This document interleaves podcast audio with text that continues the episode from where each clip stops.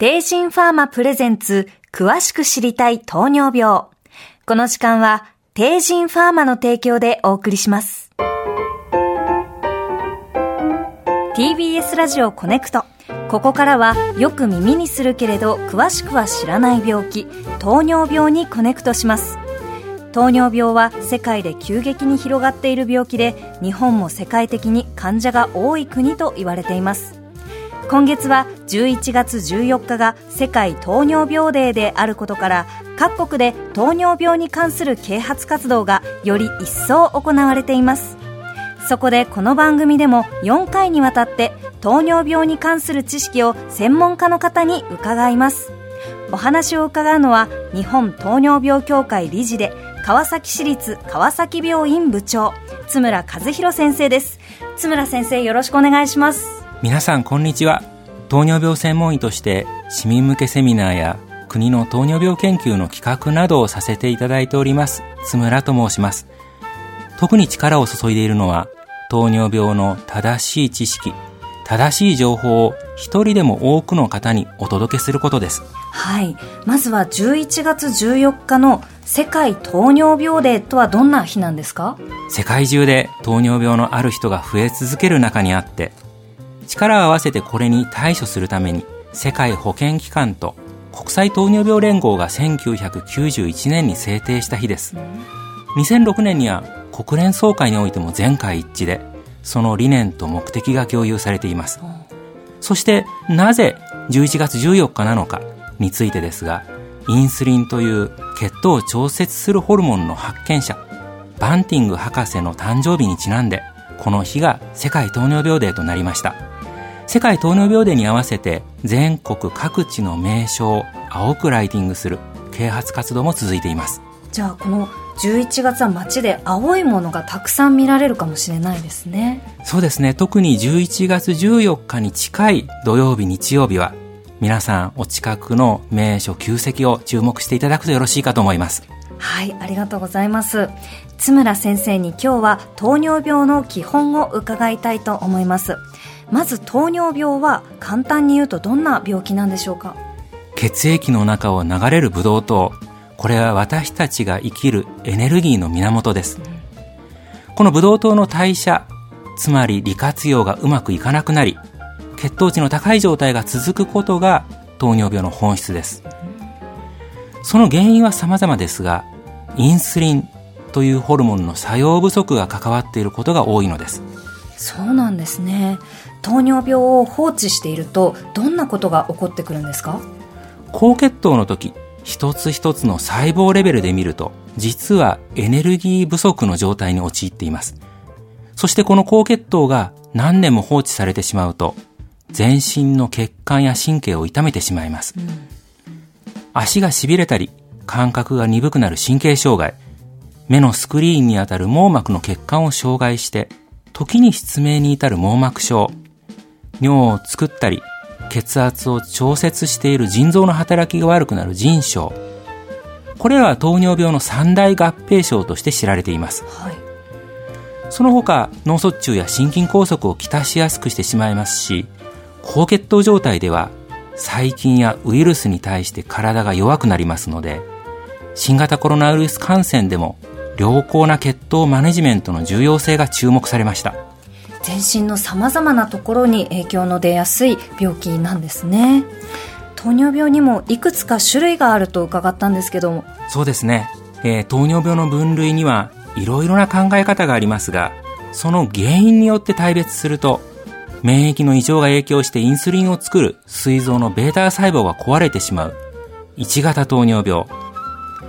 親から引き継がれた体質と日々の食生活。運動習慣などが複雑な影響して生じる2型糖尿病。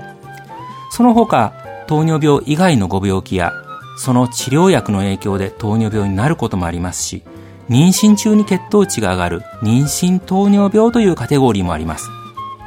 大切なことは、糖尿病になってしまう理由や背景は様々であり、食生活や運動習慣の良し悪しが原因であると決めつけてはいけないということです。そうなんですね。この日頃から適度な運動とバランスの取れた食生活をしていれば問題ないんでしょうか？石山さんや私たちを含めて全ての方にとって適度な運動とバランスの取れた食生活が健やかな生活の支えになります。はい。でも、糖尿病になるかどうかということを考えると、糖尿病の原因にはいろいろなものがあるという先ほどのご説明でお分かりの通り、適度な運動とバランスの取れた食生活に努めている方であっても糖尿病になることもありますし、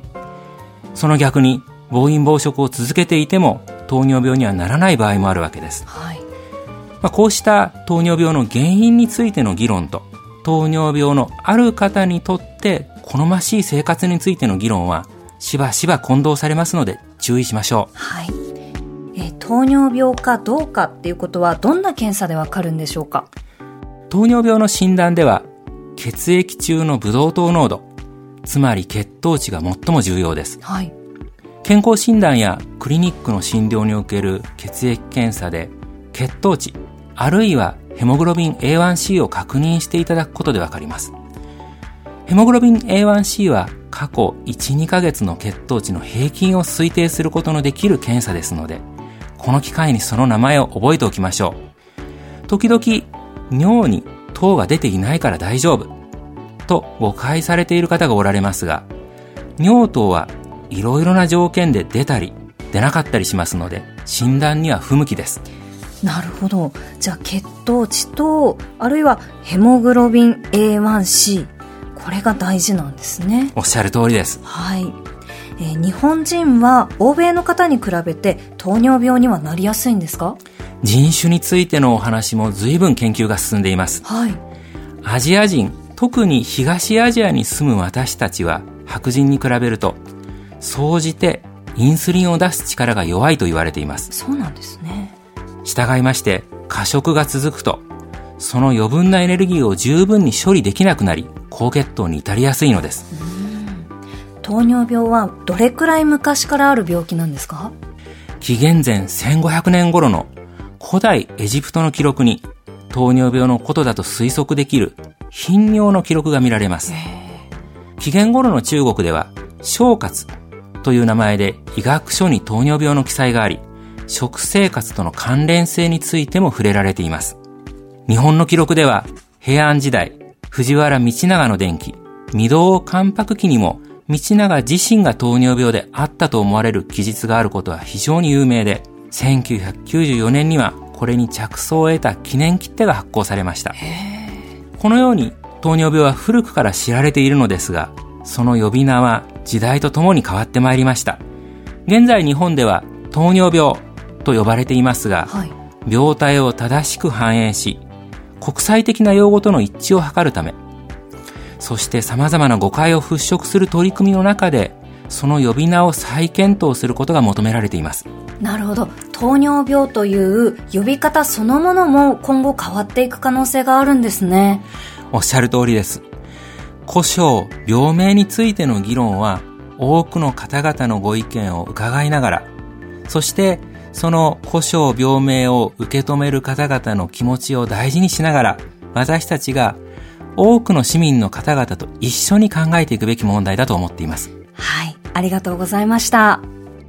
お話の続きは次回伺います。日本糖尿病協会理事で川崎市立川崎病院部長津村和弘先生でした。津村先生ありがとうございました。こちらこそどうもありがとうございました。ここで私石山レンゲも参加する市民公開講座。世界糖尿病デー2023オンラインシンポジウム。君の名は糖尿病のお知らせです。この市民公開講座は日本糖尿病協会の3名の先生をお招きし糖尿病におけるスティグマとアドボカシー活動についてご講演いただきます。TBS ラジオコネクト公式 YouTube でどなたでも無料でご覧いただけます。どうぞお気軽にご参加ください。開催は2023年11月26日日曜日午後2時からです。参加ご希望の方は TBS ラジオのホームページにある参加申し込みフォームからお申し込みください。たくさんのご参加お待ちしています。テイジンファーマプレゼンツ詳しく知りたい糖尿病。この時間はテージンファーマの提供でお送りしました。